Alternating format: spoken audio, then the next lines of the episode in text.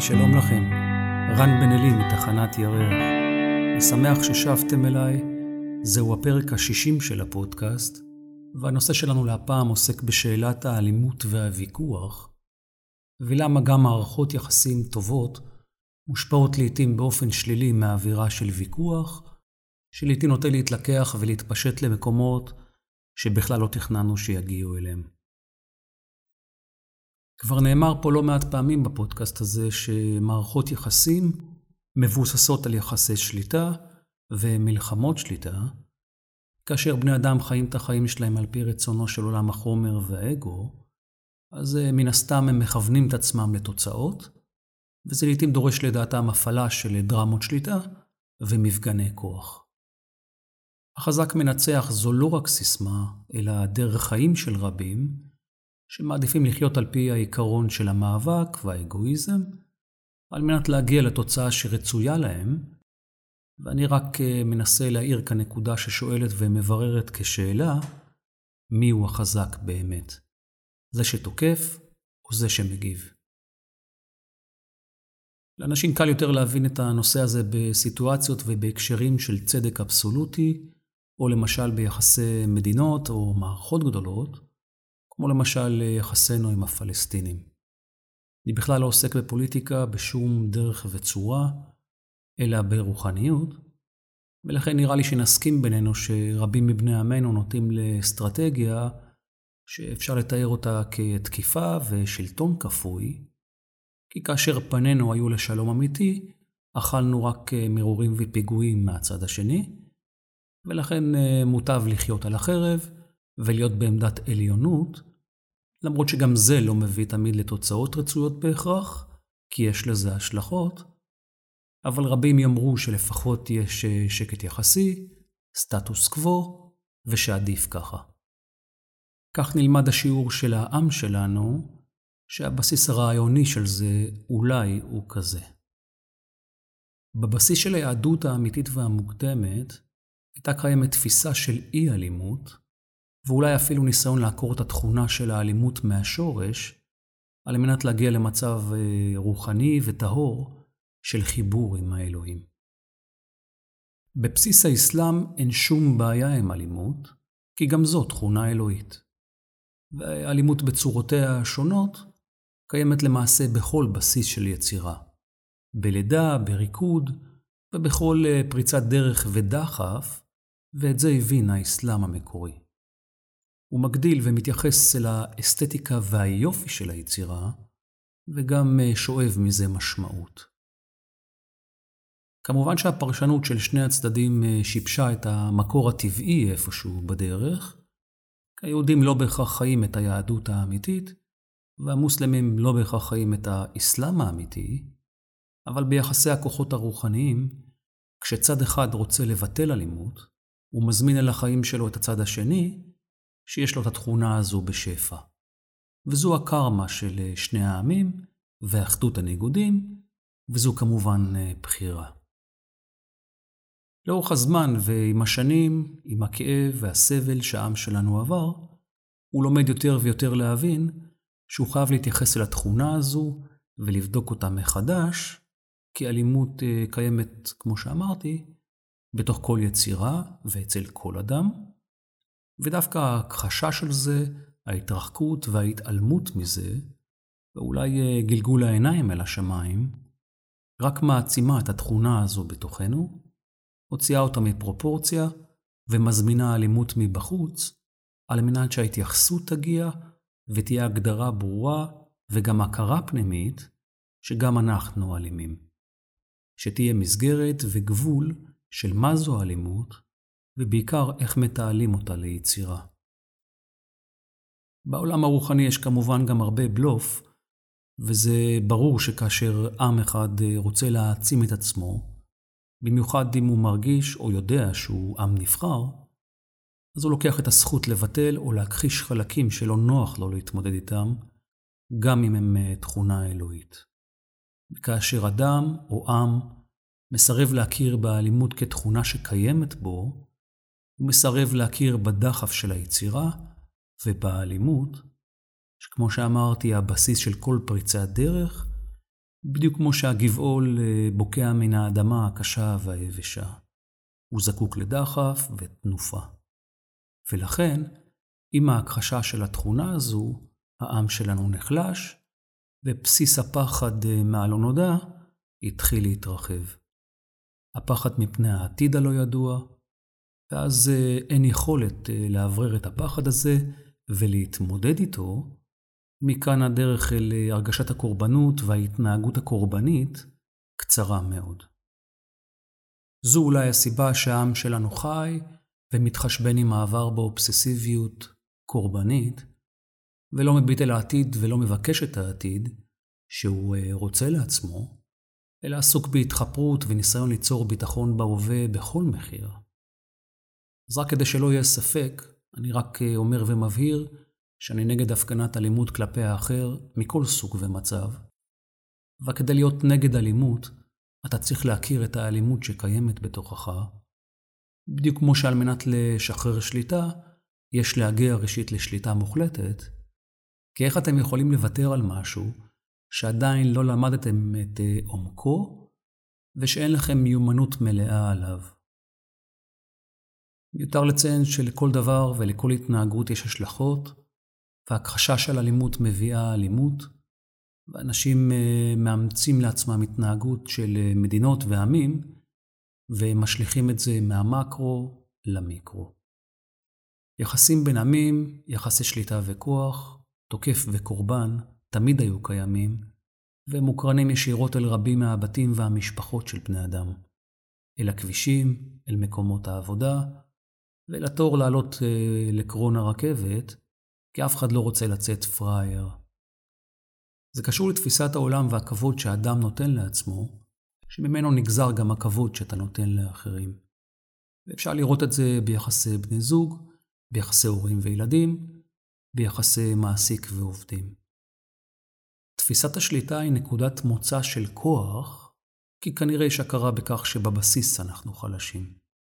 ולכן צריך להפגין עוצמה, להיות חזקים, שולטים ובולטים, אחרת משהו כנראה ישתבש, והסדר יצא מהמקום שלו, במיוחד עבור אנשים שבטוחים שרק הדרך שלהם נכונה, ורק צורת החשיבה שלהם תואמת את המציאות. הם רוצים שקט בבית, הם רוצים שהילדים יצטיינו בלימודים, שיאכלו או שייכנסו להתקלח מתי שאומרים להם. הם צועקים ומתפרצים עליהם כדי שהם לא יריבו ביניהם. זה מופיע בתפיסות עולם ומערכות אמונות, וזה מופיע ביחסי שליטה בזוגיות או במערכות יחסים אה, בכלל, על אה, תפקידים, על כסף, על סדר וניקיון, על מין, על התמכרויות, וגם על מי נוהג באוטו. היא הסכמות שהרבה פעמים מגיעות למאבקי שליטה ואלימות.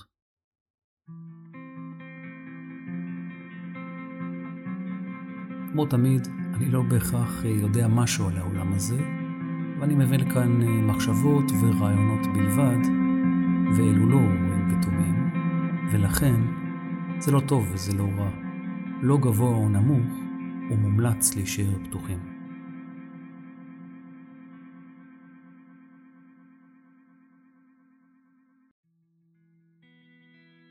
כשהילד שלך נלחץ ודוחף את עצמו בתעלת הלידה, הוא משתמש באלימות. כשהפסל חוצב באבן יצירה האלוהית, הוא משתמש באלימות.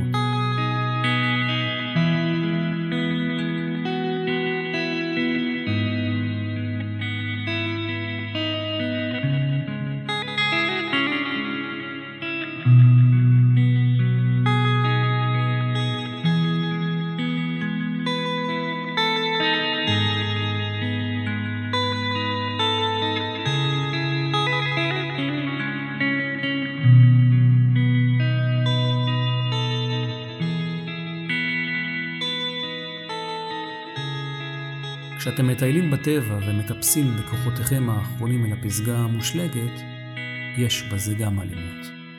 כי אלימות קיימת בכל בסיס של הוצאה מהכוח אל הפועל, ולעולם אפשר וצריך לתעל את האלימות הזו ליצירה ולהפוך את הפחד לתנועה ודחף.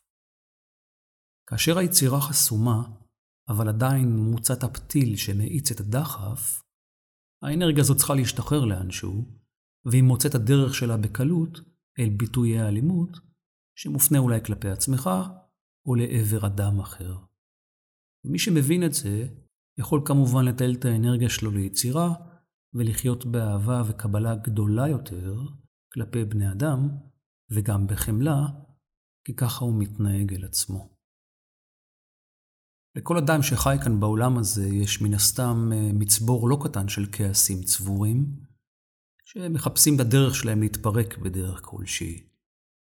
יש כאלו שנוסעים אל יער מרוחק, עומדים במרכז שלו וצורכים מעומק גרונם. יש כאלה שמפרקים את הכעס שלהם כאשר הם נוהגים בכביש, ומישהו עוקף אותם בפתאומיות והם נבהלים. הפרשנות הנפוצה היא שהנהג לא רואה אותם ולא סופר אותם ממטר, ולכן הם מתנהגים באותה פראות, כי הקיום שלהם לכאורה מאוים, וזה מצדיק אה, תגובת נגד אלימה, כי צריך לשחרר את הפחד בדרך מסוימת. יש כאלו שמשתמשים בסמים ואלכוהול כדי להירגע, ואין ספק שצריך למצוא דרך לפרק את הכעס, אבל מוטב לעשות את זה בלי לפרק את עצמכם, ובלי לפרק את כל הסביבה שלכם, ומבלי לפורר את ההסכמות, שלעיתים לקח הרבה זמן על מנת לבנות אותם, כי ברגעי הכעס והוויכוח, אנשים נוטים להגיד דברים מזעם ליבם, ולעיתים בלי, בלי שום קשר למה שמתרחש, אלא על מנת לפגוע בצד השני, שזה בעצם לפגוע בעצמך. באופן כללי, אנשים אוהבים להתווכח ואין בזה שום בעיה, וזה לא רע, להפך, בתנאי שהוויכוח מכבד את הדעה של הצד השני ונותן לה מקום. אבל אצל רבים זה בכלל לא ככה, ומטרת הוויכוח מבחינתם היא להראות עליונות, להראות יכולת ודעתנות, ולנצח את הוויכוח כדי להרגיש לרגע מרוממים. רבים מתקשים להאמין שיש עוד כיווני מחשבה על נושא מסוים, ולא רק הדעה שלהם נחשבת, למרות שהם יודעים בתוך עצמם שגם הדעה שלהם היא בדרך כלל לא אמת אבסולוטית. אנשים אוהבים להתווכח על פוליטיקה, על כדורגל, על חינוך, על אופנה, על אומנות, תרבות, ועל הרבה דברים שקשורים uh, בכלל אל טעם אישי, שלא תמיד מוצא מכנה משותף עם הטעם הכללי, והוא גם לא צריך למצוא כזה. צריך רק לראות ולהביט מה קרה פה בשנתיים האחרונות uh, בנושא הקורונה, ואיך מיד מתחלקים לשתי מחנות, שתוקפים אחד את השני באלימות קשה, כשכל צד מתבצר בעמדתו. צד אחד אה, מחייב חיסונים, הוא מפחד מההשלכה של חוסר ההתחסנות והאפשרות שלו חלילה למות מסיבוכים. והצד השני מפחד לאבד את העצמאות שלו, וגם מפחד מההשלכות הלא ידועות של החיסונים הללו. הוא מפחד מהרגשה שהוא עדר, וכך הפחד נמצא אצל כולם, ופועל אצל כל צד בצורה אחרת, הוא מקיש על אה, נושא אחר. אבל הבסיס של כולם הוא אותו דבר. פחד מאובדן השליטה. בעולם שבו אדם צריך למצוא את הייחודיות שלו, מותר לו כמובן אה, לרקוח את טעמיו ואת דעותיו כרצונו, ואין דבר שמעורר אמוציות וסערות ויכוח כמו הצדק או היעדרו של הצדק, יש גם רבים שמאמינים שחוסר צדק הוא תוצאה של חוסר שוויון שאסור שיתקיים, כי כולנו חיים תחת אלוהות אחת, ולכן כולנו שווים. הצדק הקוסמי אומר שהכל זו בחירה, כל בני אדם שווים בפני האלוהות, אבל האדם דבוק אה, לחיי החומר וחי בהשוואה לאחרים ועל פי תוצאות שאלו כלים ארציים שהרוחניות לא מודדת, כי הרוחניות אה, מכוונת בני אדם להיות מאושרים, והיא גם מכבדת את הבחירה שלהם, ולכן היא מקבלת את הצורך שלהם ואת הבחירה לחוות גם דיסהרמוניה, מצוקה ושפל, ולכן היא לא מתייגת את זה כחוסר צדק, אלא עושה ככל יכולתה על מנת להקל עליהם באופן פרקטי, ולהועיל לדרך שלהם ולכאב שלהם, שגם הוא בחירה שלהם.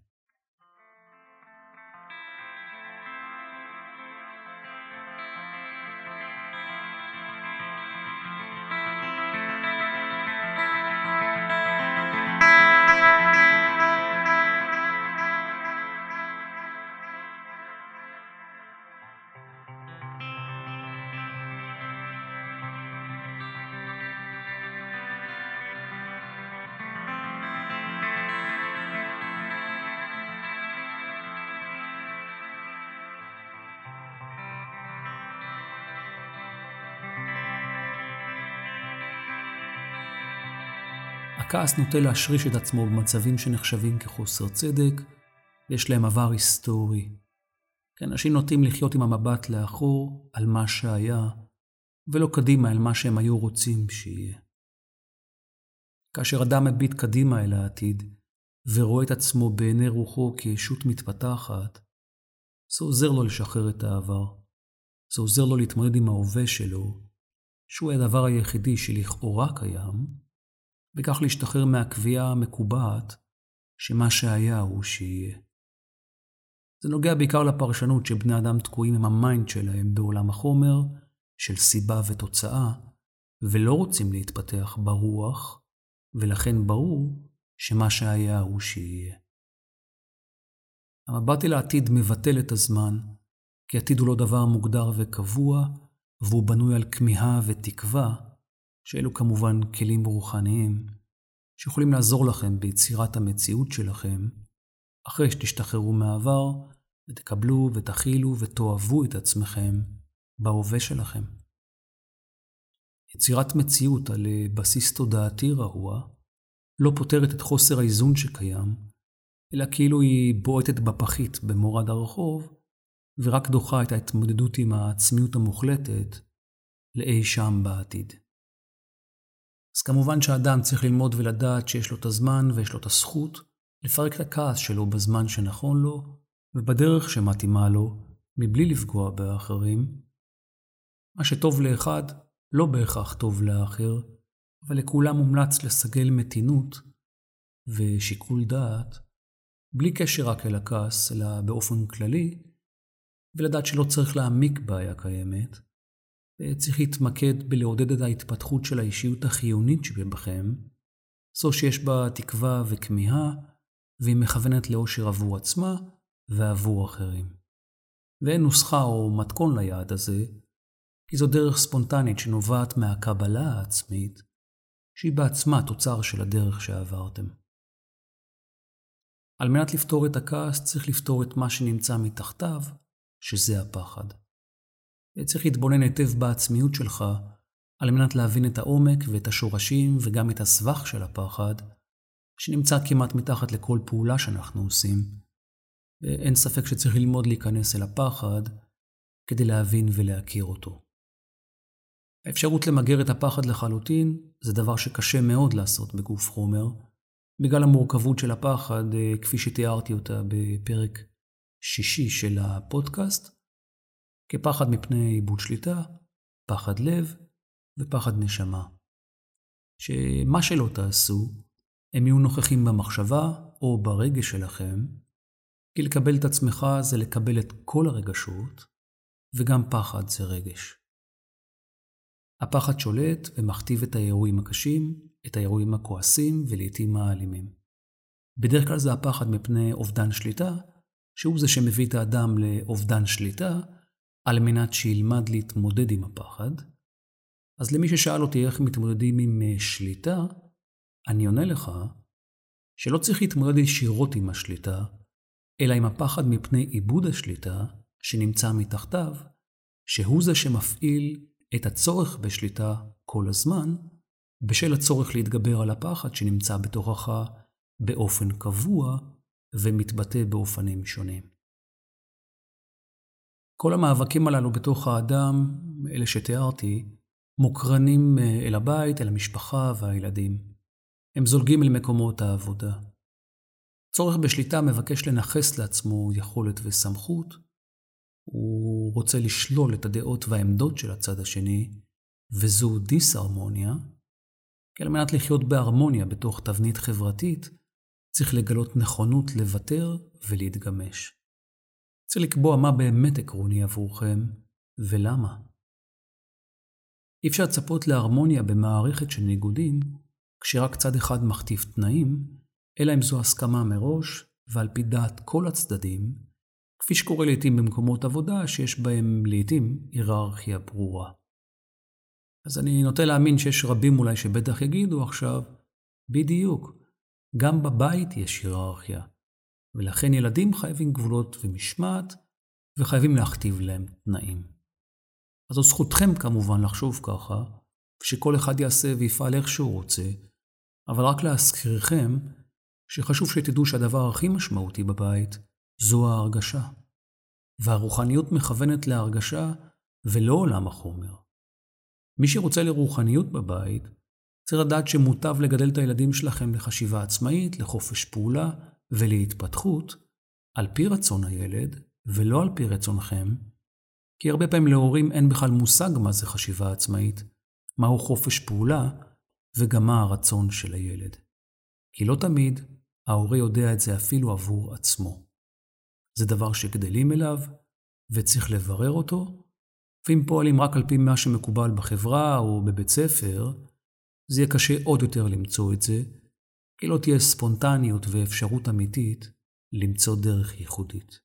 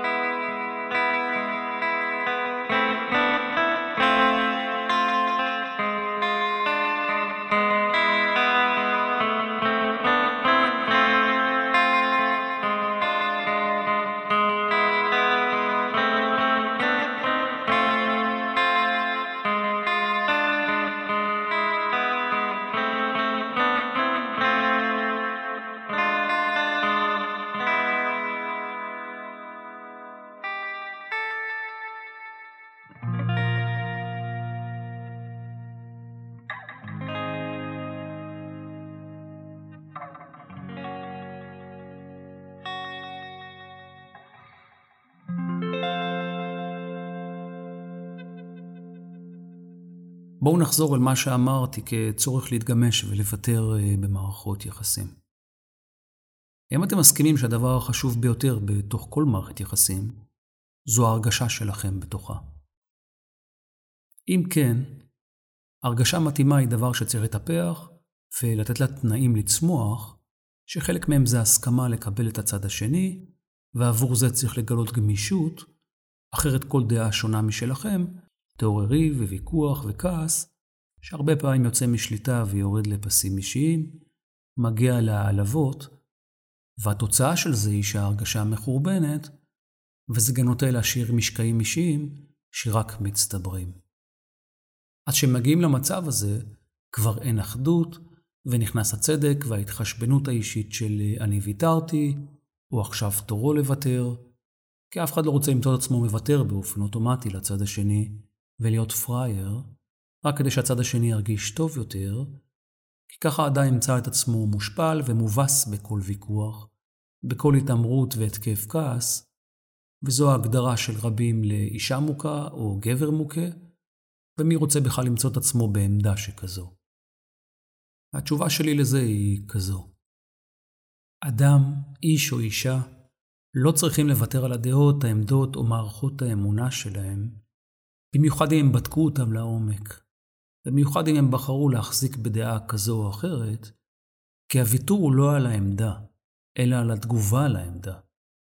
ויתור על הצורך להגן על העמדה ולהוכיח לצד השני את צדקת הדרך שלך, וזה יכול להיות בכל נושא בעולם.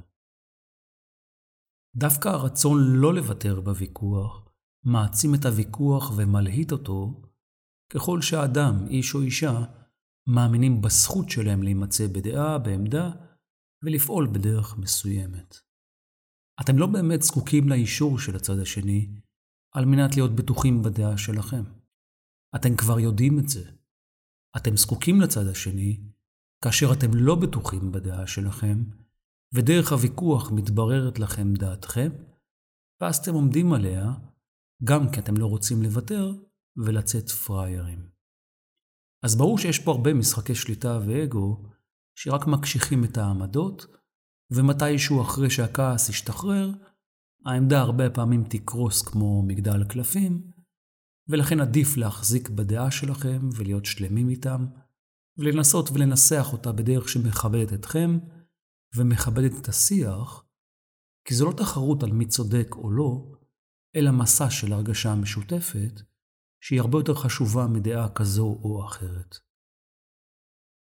החיים המשותפים הם אתגר, אבל הוא מאפשר להתחבר לרעיונות, לדעות ולדרכי פעולה של אחרים, שהרבה פעמים יכולים לרווח ולהרחיב את הדרך שלכם, וזו דרך נכונה ללמוד עוד ועוד על עצמכם. תזכרו שנפגשתם והתחברתם על מנת ליצור דרך משותפת, שיש לה מטרות משותפות את חלקן אינכם יודעים, והאיזון התודעתי הזה שאתם עמלים להשיג בעצמכם, הופך להיות הרבה יותר מורכב בשל הנוכחות של גורם נוסף בחיים שלכם, שכל הזמן מזרים לעבריכם השתקפויות למצבים שאת חלקם לא נוח לכם לראות, אבל עצם השיתוף הזה הוא התכלית שיכולה לקדם אתכם ולהאיץ את ההתפתחות שלכם, אם תדעו להתנהג בכבוד אל עצמכם, ואז כמובן תתנהגו בכבוד ויושר כלפי אלה שבחרתם לחיות איתם במערכת יחסים זוגית, או בעבודה, ובמיוחד עם אלו הילדים שלכם, שאתם אמורים לשמש להם דוגמה. הילדים שלכם מביטים בכם, או יביטו בכם, בדיוק כפי שעשיתם אתם עם ההורים שלכם. לעתים אתם רוצים להתרפק על ילדותכם ועל הנאיביות והתום שאפפה את התקופה הזו, כי ילד חי ללא דאגות, ולעתים גם ללא נטל. אבל איפשהו בדרך התמונה מתהפכת והכל נהיה רציני מדי, ולכן מוטב למצוא מתינות. מוטב לא להעמיק בעיה קיימת, ומוטב לזכור שאתם רוצים להיות מאושרים, והדרך לשם עוברת דרך ההבנה שעליכם ללמוד לדעת את עצמכם. לקבל את עצמכם כפי שאתם, ולחיות את החיים כמו הילדים שהייתם, או הילדים שיש לכם, או הילדים שהייתם רוצים שיהיו לכם, בלי לחנך את הילדים שהעולם זה מקום רע ומסוכן, ולכן שלעולם לא ייתנו אמון באחרים, כי ככה הרצינות והנטל יגיעו אל הילד שלכם כבר בגיל שלוש. ילדים צריכים תקווה, וגם אתם.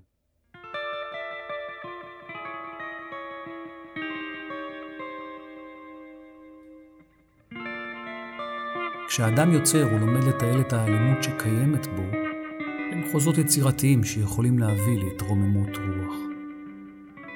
כדי ליצור בכנות יש לקחת מרחק מהקיים, כי היצירה האמיתית נובעת מתוך שקט ומתוך הפנימיות. רק שם אפשר להכיר במה שמחפש לפרוץ החוצה.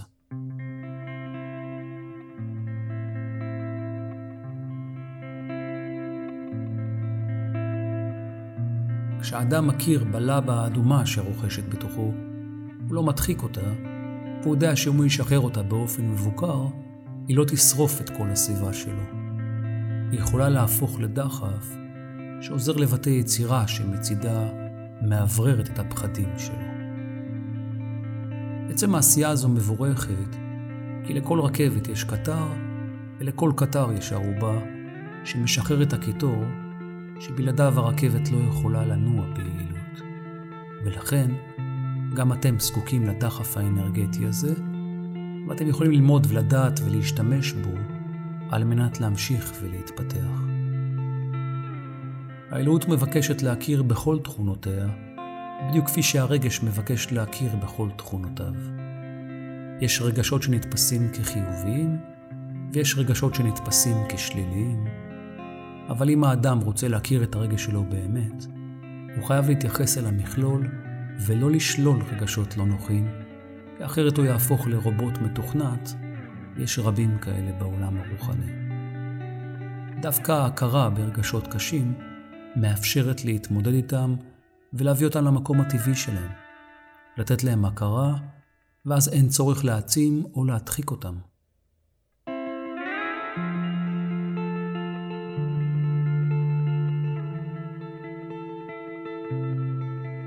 זה בסדר לקנא, מותר לכעוס, מותר לשנוא, מותר להרגיש דאגה, מותר להרגיש את הפחד ואת הצער. יש לו מקום בתוככם, כשתיתנו לזה מקום, התכונות לא יצאו מפרופורציה, ואז תוכלו לחיות עם יותר אהבה וחמלה, כמו שתמיד רציתם, כמו ילדים.